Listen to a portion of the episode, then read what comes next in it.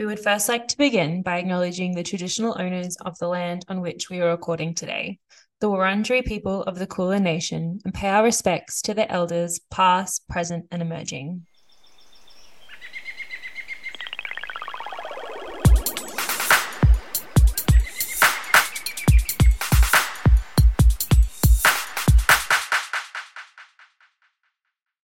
Welcome to the Women in Wildlife podcast. You're joined by your co-hosts Eliza and Maddie, so get ready to delve into all things women, wildlife, and gender equality in STEM.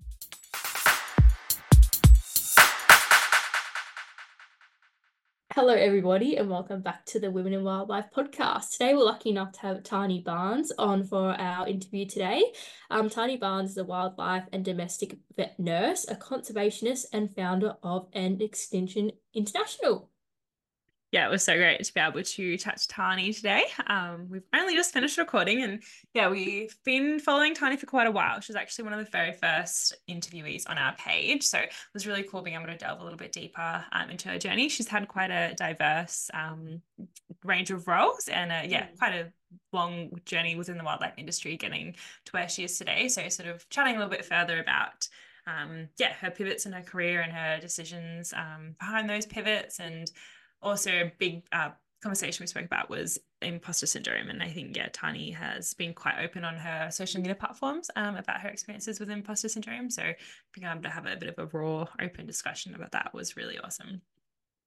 Yeah, I found it really refreshing hearing her journey to getting where she is today. I know that she talks about being 35 and how long it took her to find her true passion now, and that, I just found that really reassuring because I'm still struggling with that journey. So that was really good, and I think I really needed this talk today. So thanks, Tahnee. Yeah, absolutely, and I think super relevant for me today, which I was thinking about while she was talking. But I started my new job today, and I literally in the car on the way there, I was getting so nervous, and I was I shouldn't even have this job. And so I was I have to really remember my positive affirmations. Oh, yes. And I was just in the car, and I was I am capable, I am smart, I can do this. Yeah, so definitely it's a really important conversation in wildlife and for women. I think we touched on it in the podcast, but it is a very generally quite a gendered experience. Pretty much every woman I've spoken to has had imposter syndrome, so definitely an important chat we had today. But before we talk about it anymore, we'll get into it.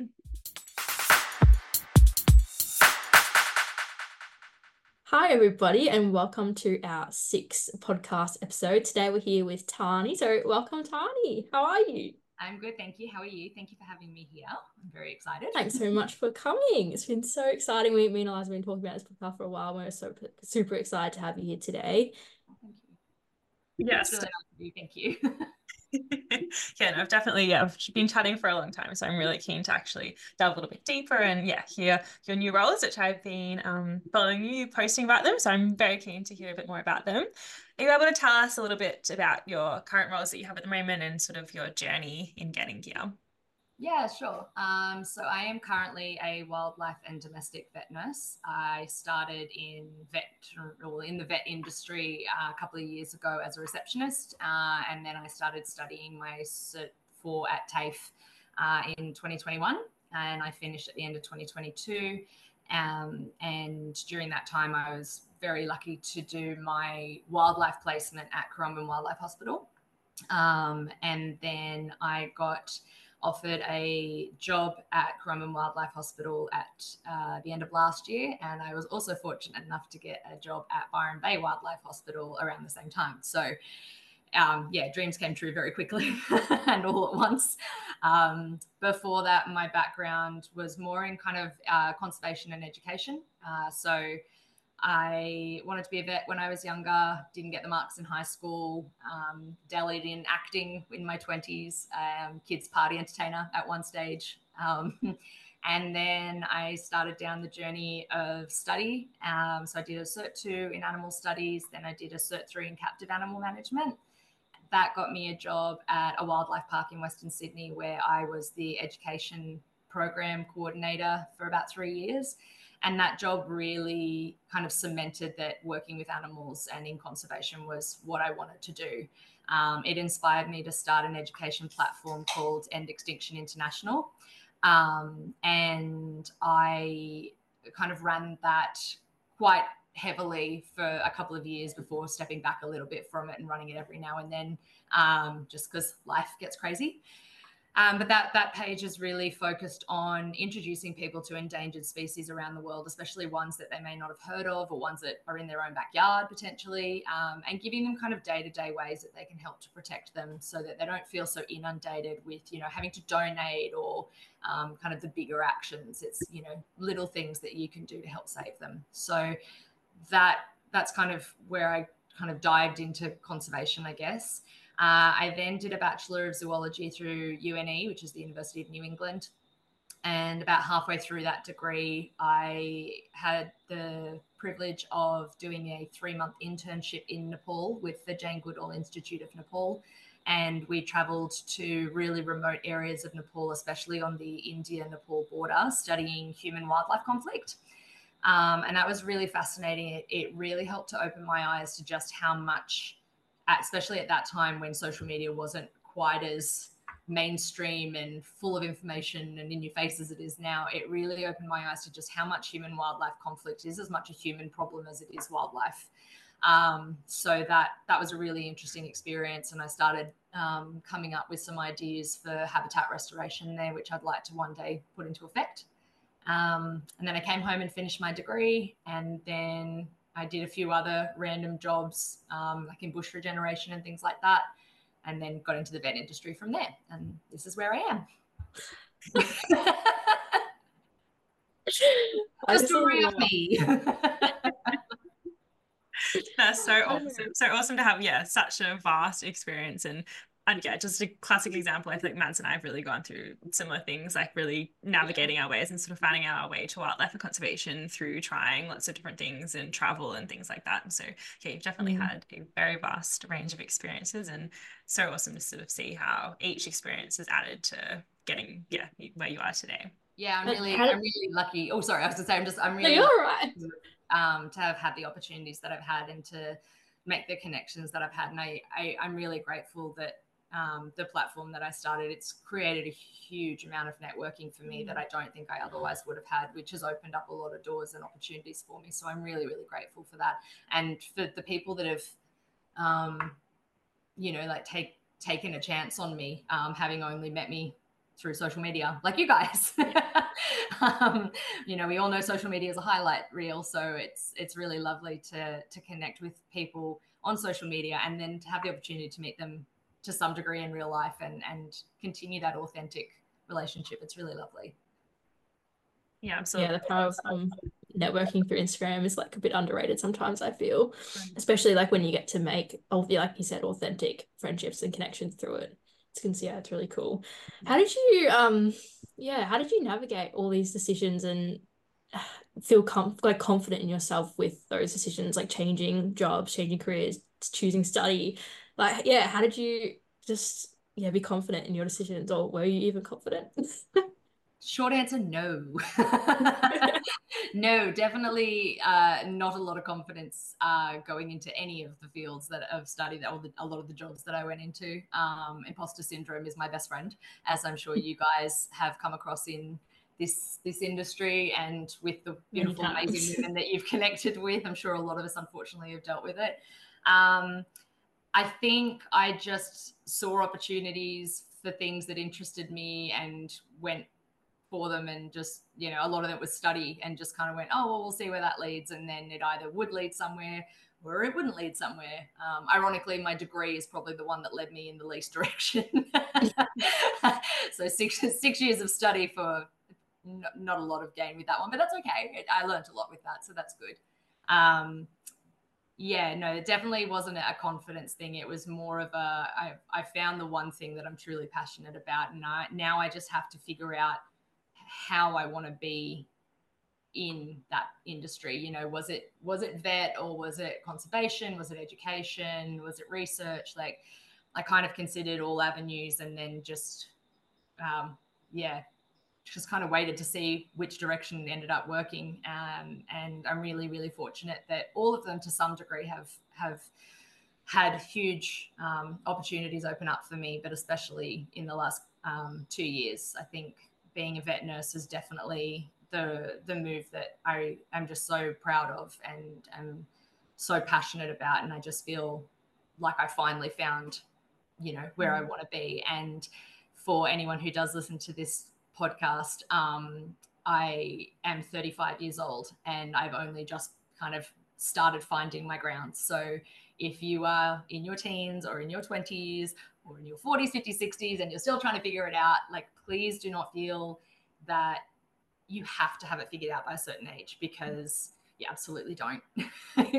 You can do 10 different jobs. I think I've had like 20 now in my lifetime of working. And I feel like I finally found the work that I want to do. Yeah, absolutely. And I think like each experience is a tool in your toolbox. And I think like, yeah, you're a great example of that. And I'm sure you wouldn't have gotten to where you are without experiencing all of those experiences. And yeah, I think it obviously, there is that classic narrative that like women expire at 30. And I think, yeah, we always have to be challenging that and showing that we like should keep evolving and we should keep changing and yeah, really find our place within this industry that we all love so much. So so awesome to see. What about vet nursing? Sorry, this is a bit of on the spot question, but what about vet nursing do you love so much? Like, what's your sort of favorite parts? I actually posted a reel about this last night. My favorite. Oh, lies! You're not up to date with the reel. Yeah, geez, no, I'm kidding. My favorite part of my job is watching the animals go back to the wild. I got to release an animal yesterday from Byron Bay Wildlife Hospital, and it was such a satisfying moment because he actually was only in for the day, which was great. It was a very large, probably male from his colouring, Eastern Water Dragon. He'd been found caught hanging in the kind of mesh metal wiring of a trailer that was parked at a local petrol station. And he'd obviously been there a while. He had rubbed off some of the kind of spiny scales on his lower back. So they were worried about kind of more internal trauma. And we did x-rays and we did a physical assessment, and he actually had no major injuries or damage. He just basically was those scales on the outside, which will grow back. So that was really, really good. So we gave him some pain relief just for good measure, keep him comfortable, and gave him some fluids just to make sure he wasn't too dehydrated, and monitored him throughout the day. And then, yeah, I got to release him last night, and he jumped out of the carrier and stared at me for about a minute, and then he did this classic Eastern Water Dragon run, which is kind of like flailing your arms in the air while your back legs run. So, yeah, that was really entertaining to watch, but it's really satisfying. So, yeah, that's probably my favourite part of vet nursing. It's not something I particularly get to do very often. We leave that to the incredible wildlife carers, of whom there are so many, and we could definitely not do our job without.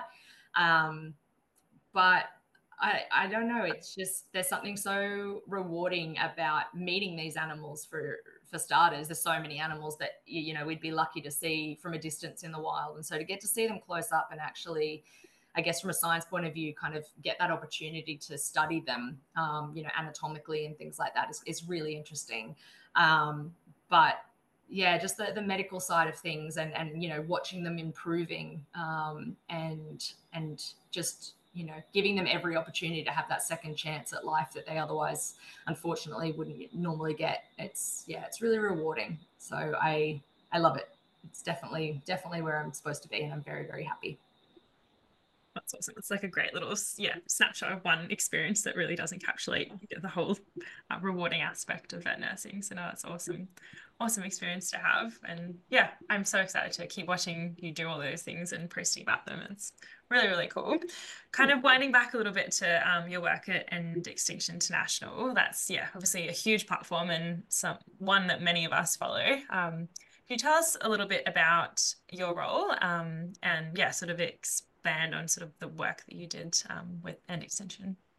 Yeah. So as I said, I kind of was inspired to start it when I was working as an education coordinator. And I think the thing that inspired me the most was that I was introducing members of the public, students, tourists, locals to Australian animals. And I realized through that job just how much people didn't know about animals, especially locals. You know, they didn't realize you know, half the species that they were meeting were endangered, like even koalas. You know, this is back in kind of 2012 to 2015. They They just really, they didn't realize just how dire the situation is for koalas with disease and habitat destruction and, you know, conflicts and things like that with pets and cars. And so even something as famous as a koala, so many people didn't realize that they really need our help. And then there was the other aspect of, you know, giving them a new perspective on animals that they otherwise either wouldn't care about or that they were terrified of. So my favorite example is snakes. So I used to love bringing out pythons, and I'd be standing there with a python wrapped around, hanging around on my neck, just chilling, really cash, really very used to being handled. And people would smile at me as they're walking past and then do a double take and realize that I had the 3-meter python hanging around my neck and scream and run. And I would say at least 50% of the time I could convince them to slowly come back. And if I could get them to even stand within a meter of the snake, you know, that was a big win for them. If I could get them to put one finger on the scales at the back of the snake, that was an even bigger win. And a lot of the time, even probably 75% of the time, if I could get that person to put just one finger on the scales of the snake, within 30 seconds, the whole hand is now padding, and now they're wanting to hold the snake, and now they're asking all these questions. So it was just so rewarding. That was probably, apart from vet nursing, one of the most rewarding things I've ever done in my career. And so to be able to expand on that on a global scale in any kind of manner was something that I just thought, why not? Let's give it a go. Social media was very, very new. I'm showing my age. Social media was very, very new. When I started. And so I built a following on it quite quickly, purely because it was, I think purely because it was so new and it was a lot easier to build back then, and people were really interested. And I was, and I kind of put a lot of time and energy into it. But yeah, I basically started by creating endangered species profiles. So I pick a species, I do research on it, and then I'd find a photo that I could either use for free or I'd get a photographer's permission to use, and I would post about it. And the profile would basically include the scientific and the common name, where they're found, their lifespan, what their IUCN red list status is, so if it's vulnerable, endangered, critically endangered, extinct in the wild, some fun facts about it. So I try and find really interesting, unique things for each species if possible. Sometimes it wasn't that easy, unfortunately, if they weren't a well-studied species, but I tried. And then I post their major threats and ways that people could help to save those animals. And again, I try and focus on ways that they could either help in their daily life or when they're traveling or come across the animals, so that it felt a little bit more personal and within reach. So that's kind of where EEI has been. And through that, I obviously, as I said, I've had a really rewarding experience in networking with people around the world, people who are in the industry, people who are not in the industry. I have had the honor of meeting Jane Goodall twice. One was for a personal meeting, which was insane. it was amazing. It was amazing. I had a cup of tea with Jane Goodall. It's like, yeah, it's gotta be, it's insane. Yeah, I was very, very excited and proud, and walked away very shell-shocked by it all.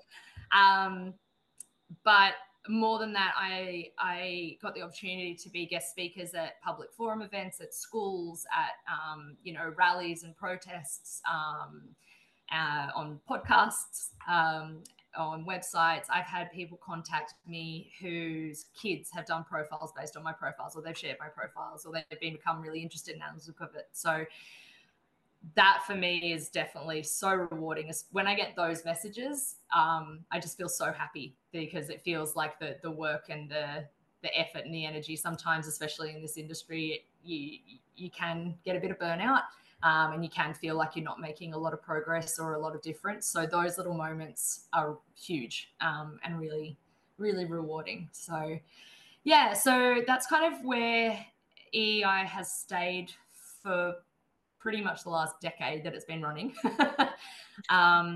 I do have some big hopes and big goals for it, that I would love to one day get up and running, in my spare time, of which I have none, as I'm sure you guys understand. One of the things that I really want to do is develop an app that will teach people on the go about endangered species in the areas that they're in, and give them immediate ways that they can take action to help that animal, and be actively involved. So that's something that I've had sitting in my pocket for about 5 years, maybe a bit longer. I just haven't found the way to make the next step yet. So if you have any ideas, please let me know. I wish I was more tech savvy, but unfortunately I don't think I can help you with that. Sounds like an incredible idea though, that, yeah. Let me know when it's up and running and I'll... Yeah. Sure. Yeah, it's just such a great idea. And I think, obviously we're going to touch a little bit more about imposter syndrome upcoming, but yeah, even you just sort of saying that, the only reason that it's done well is because it was early on. And I think, yeah, that's definitely not true. I think it is an amazing platform. And Mads and I have spoken a bit on the podcast before, but social media and presenting scientific information in a digestible way and palatable way for the everyday person to really connect with the content and sort of then I guess care about it, especially for animals that aren't the koala or aren't these cute cuddly animals, and the animals that are highly threatened and need a lot of attention. So I think it is really important work, and an app would be amazing. I think that's a great direction to go in. So yeah, very keen to hopefully download it one day. Yes, one day being the key word there. I will make it happen, or I will palm it off to the wonderful women at Women in Wildlife, who are far more successful at getting things done. So that's how you're in. Just procrastinating other work, so I don't know most of it. But yeah, Liz is the brains of the operation. Just get her to organise your life for you. Chaos. Oh yeah, your work at EI just sounds just invaluable. Just everything that you've done with them, just such a great platform. And I only recently followed you and found End Extinction through that, and I thought it was so cool, and I wish I knew about it earlier. But such a cool way to present that information. What did you think through doing that role? What do you think your biggest lessons you learned through that, or the biggest challenges that you've had to overcome through doing that role and delving into that area, I guess, of conservation? Yeah, I think in general, one of the things that I've had to really learn is to keep an open mind, especially when it comes to human activities and actions and the reasons behind those. So as I say, when I was in Nepal and studying human-wildlife conflict, it was really eye-opening. I think I am quite comfortable in acknowledging I was quite close-minded or one-sided in my opinions at that time, in terms of, humans are always the problem. And so meeting these beautiful people in these very remote areas of Nepal, especially along the border of Nepal and India, who didn't own the land that they were working on. They were living in pretty extreme poverty, and they had nowhere to go, because Nepal is a very small country with a very large population. And so there's nowhere for them to go. They don't have any sort of money or assets, I guess, to own their own land. So they work on someone else's land, and if their landowner wants to expand for whatever reason, or the land is dying because of, the soil is, degenerating or whatever, and they have to expand for more produce, then that's encroaching more on wildlife habitat. They're constantly at risk of coming face to face with pretty dangerous and pretty big animals. I mean, elephants, leopards, tigers, they're just three of the big ones that a lot of these villagers had either personally dealt with, or they'd lost family members to, or they'd had to, constantly come up with new ways to, try and discourage these animals from coming in. They've had to move because elephants have smelt the huge silos that they've made from, straw and mud filled with seeds, and they just come in and just tap it over and eat it all. And then that's their whole, crop harvest gone. So it was really, really eye-opening and really humbling, I guess, is probably the best word for me. In that regard. In terms of social media, I think I try to be quite transparent and open and honest when I'm on social media. I don't I mean, we all know that social media is a bit of a highlight reel, and I always obviously like to post the best, as we do, but I am quite comfortable also, you know, trying to make people feel like no one's life is perfect. And so with EEI, if I make a mistake with a post, if I, you know, put out the wrong information, or if someone contacts me and tells me, you know, my information's out of date, it's incorrect, something like I have no authorization to use their photo, which has happened before, you know, I will be really honest about that. And I think that that is something that I've tried to keep throughout my journey of conservation, is trying to stay, I guess, as genuine and honest and open as possible, because it is a very confronting field that we're in, and it is it can be a very difficult field and industry to be in. So I just think that there just needs to be a lot of compassion, not just towards the animals that we're working with, but towards each other, and a lot of collaboration and a lot of partnership. I feel like there's unfortunately a lot of competition, especially since social media became very mainstream. I think that even those with the best of intentions, unfortunately, sometimes it can, you know, cloud their decision making on what they post or the way that they interact with an animal and things like that. So, yeah, I've always gone in with EEI, especially saying I wanted it to be about collaboration and motivation and education. They were my three words. So I will never put another organization down. I will, you know, always support other organizations if they've got a fundraiser or they've got, you know, a campaign or something going. I want EEI to kind of be a buddy and support that. Yeah, because I think that the only way we're going to succeed in any of these, you know, missions, campaigns to save species, save habitat, save our planet is through working together. There's no point in competition. We're all trying to work towards the same thing. So, yeah. Yeah, that's just perfect. Like, I think, like, following your account for so many years, you are just such a little shining light and yeah, opening my feed, and you're always just posting really positive things and always commenting and supporting. I always notice that everyone else's posts, and which is just so great to see. And yeah, I think that is such an important point with collaboration. I think it's sort of seen industry wide, like no matter what sort of niche you're in, like I definitely with research can relate to that a lot. Like I think, yeah, collaboration, we could just get so much more work done and so be so much more productive and have such larger contributions to like research topics if we did just collaborate. So definitely can relate to that a lot. Yeah, I can imagine how difficult it must be being in research. Obviously, you have to compete for funding and things like that. I haven't obviously been in research myself, but just from what I do know, I can only imagine how difficult it must be. So I very much tip my hat to you for going into it. It's a field I've considered many times, but I feel like I'd have to find the absolute right passion that I wanted to dive into for me to do it fully. But I mean, you and your wombats, you guys are connected for life there. That's a lifelong passion, I can see. Yeah.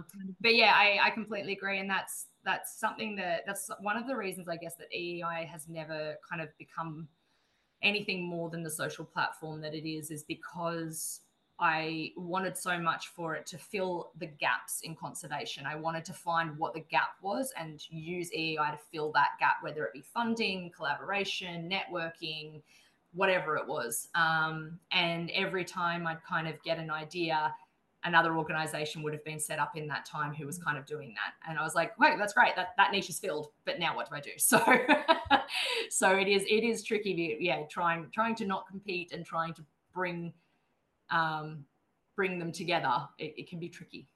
Yeah, but having those, like, you know, values at the base of your organization, I think, yeah, only good things can come from that. So I think that's really awesome. And as you said, sort of like acknowledging your mistakes as well. Like I think, yeah, women in wildlife, like, you know, anyone having an online platform or things, like, you know, we don't know everything and we do make mistakes. And I think, yeah, we've definitely been caught out a few times, like appropriating things that we've had no idea of, or, you know, potentially promoting. And I made a spelling mistake the other day. That's it, you're fired. Off you go. Done. And I didn't even notice. One of my friends was like, oh, Mads, I think he spelled something wrong. I was like, I didn't know. And I messaged Eliza and I was like, sorry, Liza. Yeah, Liza didn't notice either. We were both was like, oh goodness. Well, I follow religiously. I didn't notice any spelling errors. So either I missed that post before you fixed it, or it wasn't really that noticeable. So you might know. But yes, like you said, we're all just human and mistakes happen, and like you said, it's just being genuine and owning up to it is the most important part at the end of the day, I think. Exactly, yeah, absolutely. And obviously in that not-for-profit space, like, we've obviously had a bit of experience within it as well. Do you have changes you'd like to see within this space, or yeah, like obviously there are quite a lot of hurdles you have to go through and factors considered, but is there anything, yeah, that you've learned that you'd like to see change in the space? I did go through I started the process probably about 7 years ago now of trying to make EEI a not-for-profit registered organisation, and it's hard. It is not easy. I don't know about in other countries, but in Australia it is not easy, and I can understand why. Like, you want to make sure that the organisation that a person is registering is genuine and is doing the things it's going to say, and it's not just like a tax write-off or something. So I can understand why it's difficult, but especially trying to do it on your own, it's nearly impossible, which is probably one of the reasons it never eventuated with me. But I think it's just, for me, not-for-profit is such a huge risk if you don't already have a huge platform or audience or backup or investors behind you. You really are starting from the bottom and trying to build. And I've watched so many amazing organizations start since I started EEI, who have become registered organizations and not-for-profits, and it's so sad. It does make me sad seeing them having to fundraise all the time and asking for money all the time, because you know, the majority of people, especially at the moment, are financially struggling, and it's difficult when you are getting bombarded with so many things you care about and trying to figure out how to donate, or if there's something you can do without donating. I think that it would just be really great if there was a way to connect, you know, the higher income earners, or, you know, investors and people of power, you know, really getting them on board a lot more, and being a lot more active and invested in these not-for-profits, for genuine reasons. I mean, I don't think there's anything more important at the end of the day than trying to save the planet and everything on it, because it's where we live. It's the only thing we have. So that, for me, I think that financial gap is probably the biggest concern that I have. And I understand that everyone's just trying to do the best they can, and there's so many organizations in the world doing so many things. It can be overwhelming to try and figure out who to trust or who to put your money in. So yeah, I think that for me has been the biggest hurdle, and I think one of the other reasons that I haven't taken EEI to the next level of registration and things is knowing that there's that stress, knowing that you know, there's boxes that I would have to tick, there's quotas I'd have to meet, all that kind of stuff. It's a big risk.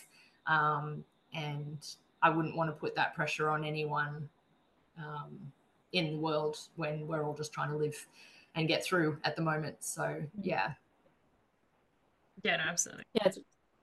Yeah, it's a really good point on trying to find a way to fund those organizations, because I get calls all the time and I wish I could, you know, donate as much money as I had, but every time I'm like, I'm so sorry, like, it's just, you know, it just is what it is, and you feel awful at the end of the day. But I'm doing everything that I can from my end and spending things on things that I think is also valuable, like this is so random, but even just like buying soap bars and soap conditioner bars and things like that, like helping in different ways. But yeah, it's just, I feel like that's just such a big issue that we could talk about for ages, but getting funding from those higher places would just be such a good goal to aim for, but I have no idea how to combat that, so that's a topic for another day.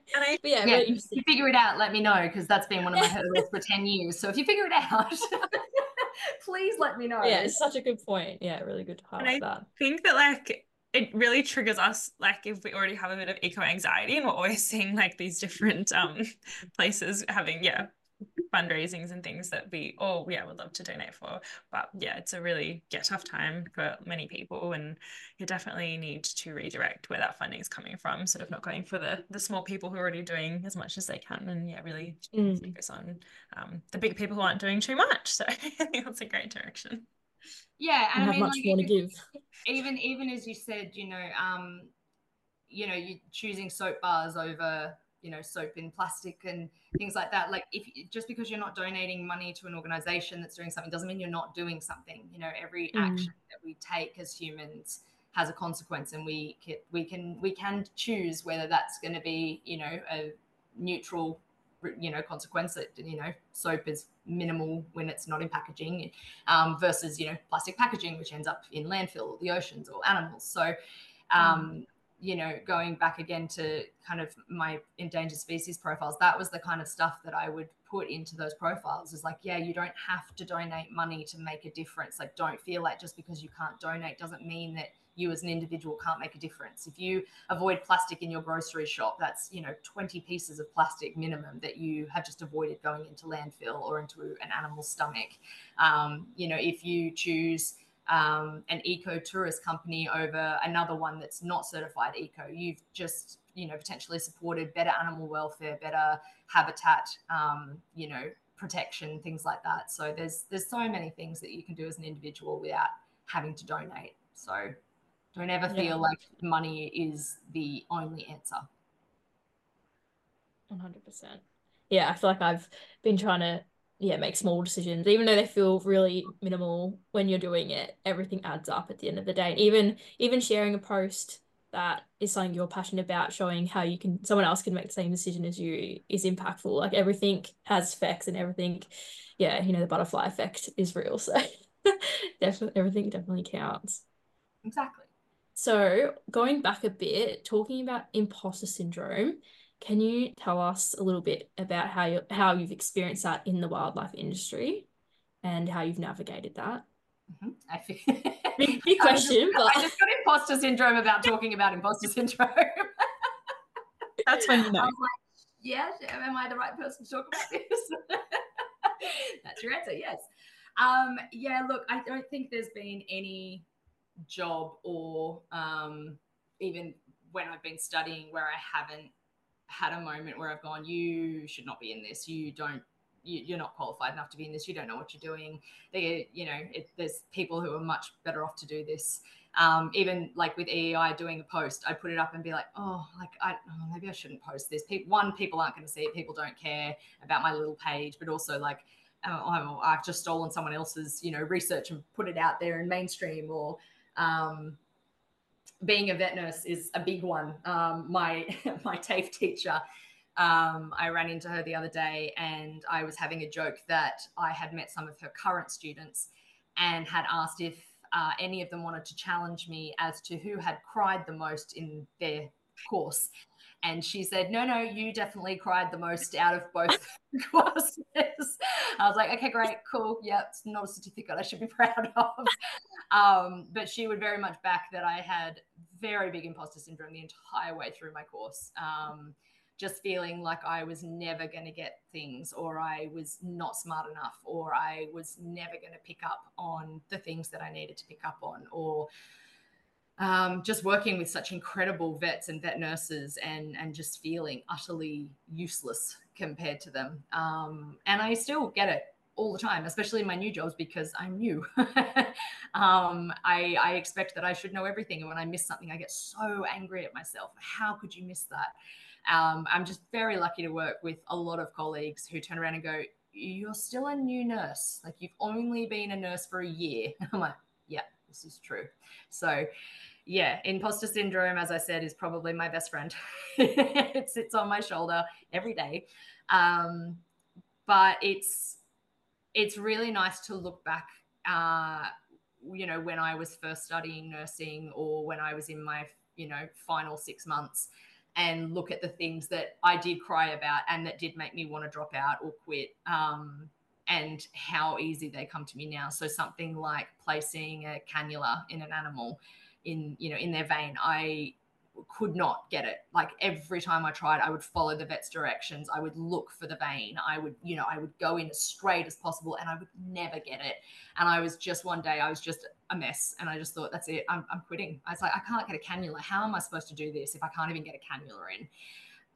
Whereas now, obviously no one gets them every time, but it's not something I even blink twice at. I'm like, oh, I need a cannula place. Cool. Yeah, no worries. All right. Here's the vein. Here's this, here's this. And it's just not something I even blink twice at now, which is crazy to, 18 months ago, it almost stopped me from completing my course. So yeah, imposter syndrome is very real. And it can be your worst enemy. But I think in some ways it keeps you motivated. If you're a perfectionist like me and you're stubborn like me, it can keep you motivated to keep trying. And it can keep you a bit grounded so that you don't become too confident. You don't want to be too confident in anything, purely because then I think there's nothing left to learn. And in the animal industry in general, we are always learning. We will never know everything. Every time an animal comes in, we'll learn something new about that species or that individual, So I think imposter syndrome for me has kept me questioning and kept me asking questions and kept me curious. And so for that, I am grateful for it. But I would never tell it that to its face. Then it will. As I said, it's left me crying a lot. So, yeah. And it's definitely like very gendered. I think, yeah, Maddie and I have spoken about that quite a lot, but like it is a very gendered experience. Like, I know a lot of men would get imposter syndrome, but I think pretty much every woman I've ever spoken to about imposter syndrome has had imposter syndrome. So yeah, unfortunately it is something quite gendered. And yeah, although you do say, like, I do agree with you to an extent when you're saying that, like it has helped in certain ways. And I think, yeah, like absolutely. And I can agree with that, but yeah, I think we also do have to check ourselves a little bit and remind ourselves that we are capable and we have the tools, and we wouldn't get the job unless we had the skills to do it, and then we would have been hired unless they believed in us. So yes, it's definitely something all of us need to remind ourselves frequently, unfortunately. Yeah. And like what you touched on too, Tahnee, like reflecting on how far you've come is so underrated. Like, I feel like that's such an important thing. I feel like everyone should have a mini reflection like every week on what they've learned that week, or even within the year, just how far you've come in such a short amount of time. Like you said, putting cannula in, like such a simple thing at the start that you couldn't get was almost going to cause you to quit, and now you don't even think twice about it. Like those sort of things seem really small and minuscule, but when you look at it and you couldn't even have done it at the start, yeah, it just shows how far people can come. So definitely something to think about, and yeah, importance of reflection is very important.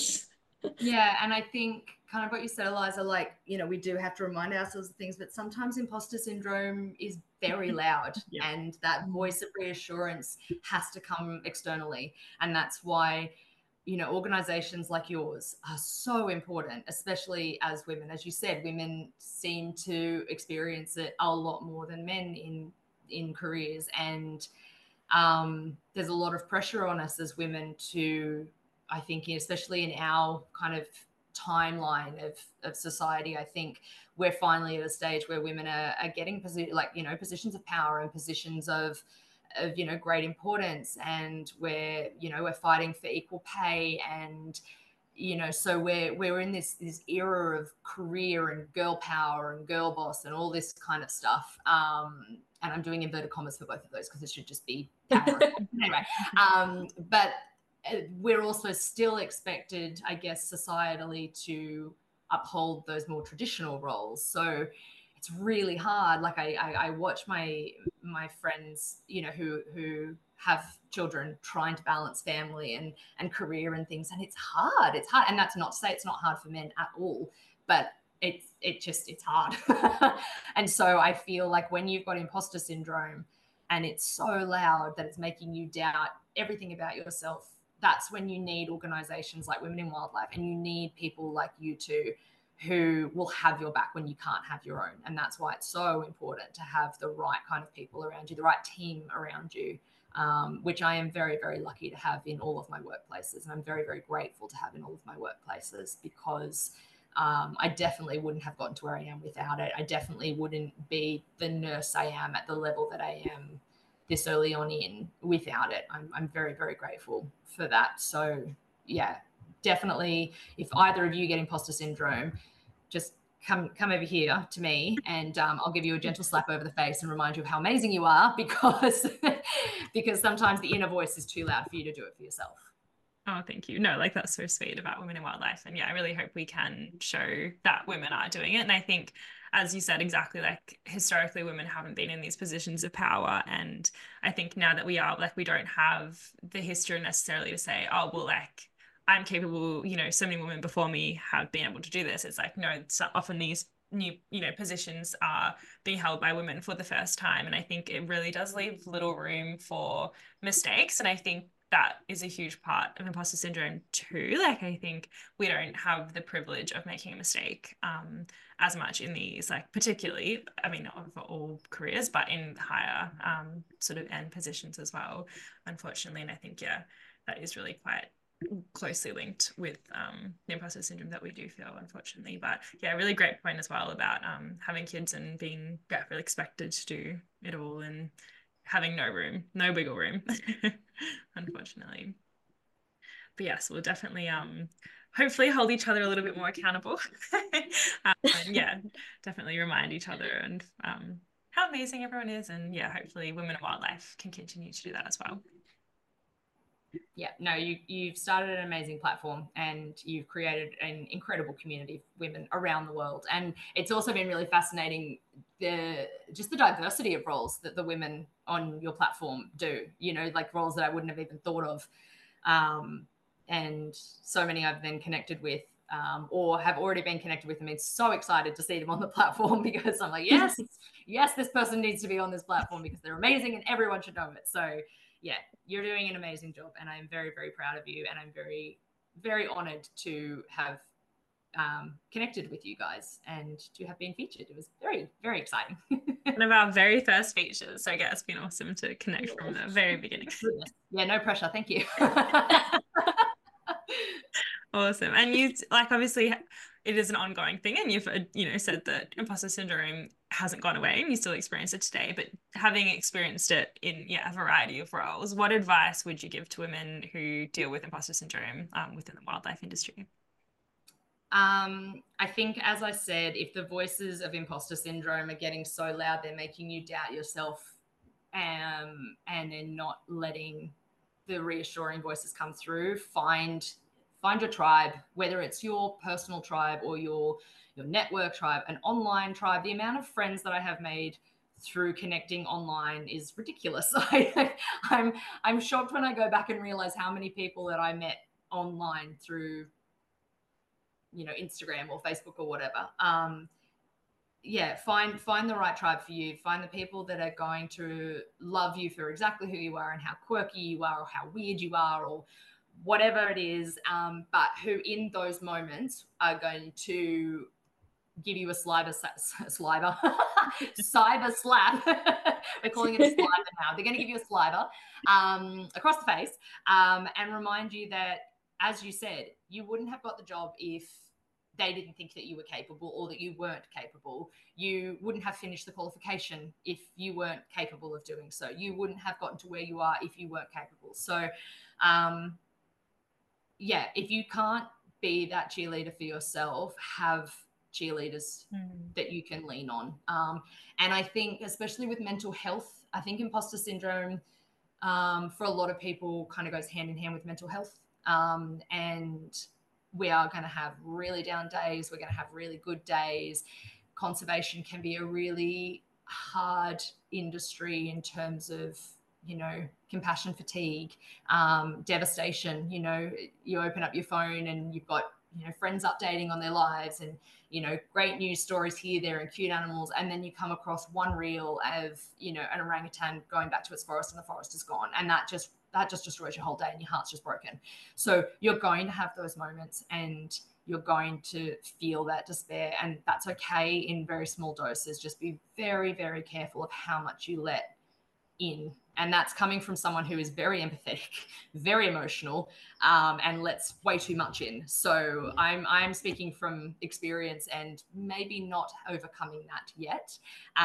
Do what I say, not what I do is my would be my tip there. But yeah, I think you've gotten to where you are now because of the hard work that you've put in, because of the networking that you've done. And there's nothing wrong with networking. There is nothing wrong with making new connections and seeing if anything new comes of those experiences. Because if the worst thing that comes out of it is a friendship, well, that's pretty cool. If you get a new job opportunity, you get a new learning opportunity. It's just, you know, just take it as it comes. But yeah, always try and back yourself. And that's something I'm really working on this year, is when that imposter syndrome does come in, is trying to take a step back.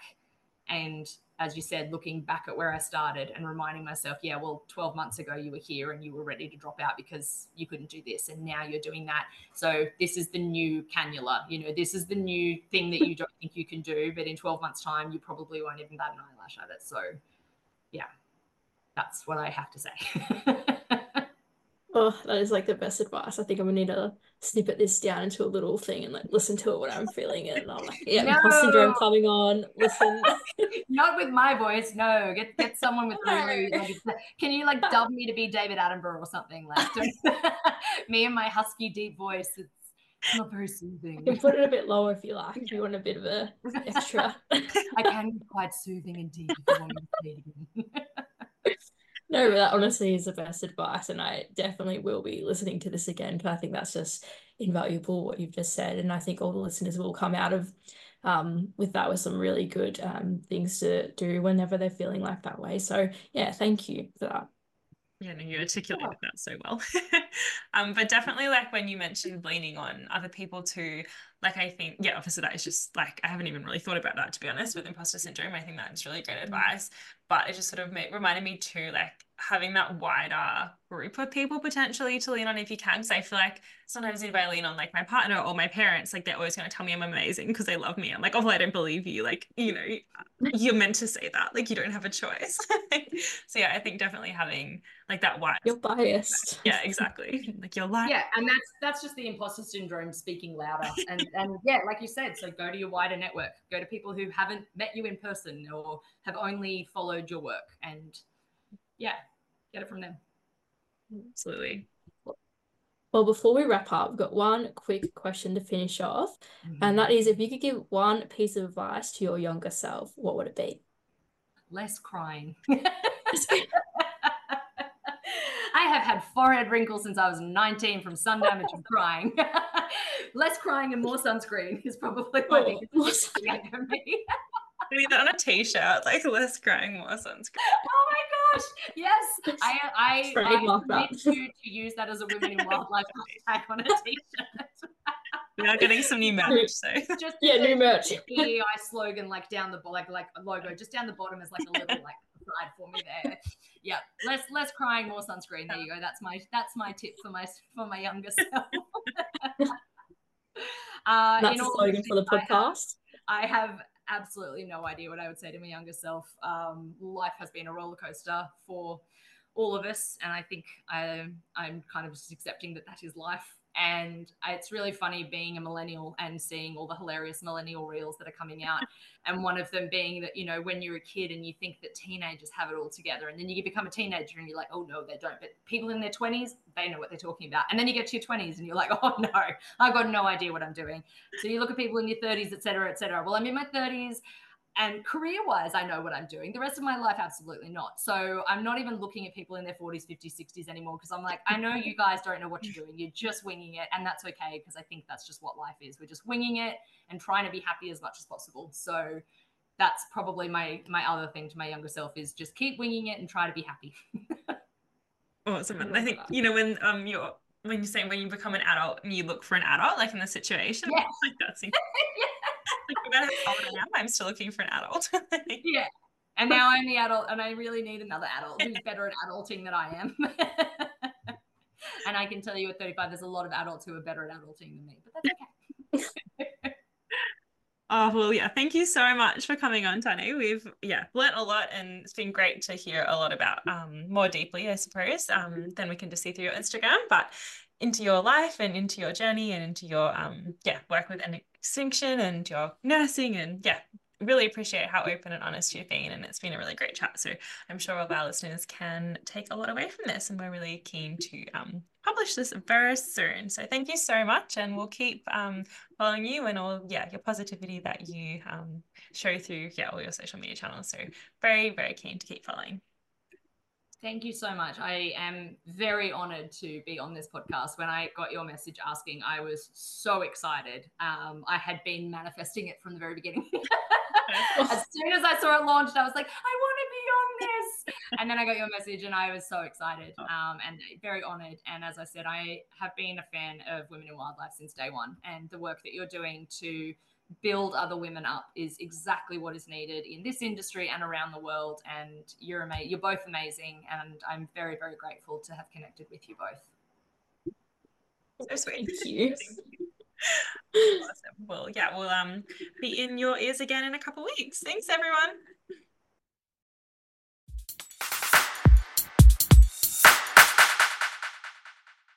Thanks so much for listening to the Women in Wildlife podcast. If you liked what you heard today, give us a follow on our Instagram or Facebook to keep up to date with our latest interviews, news, and when our next episode is coming out. Bye for now.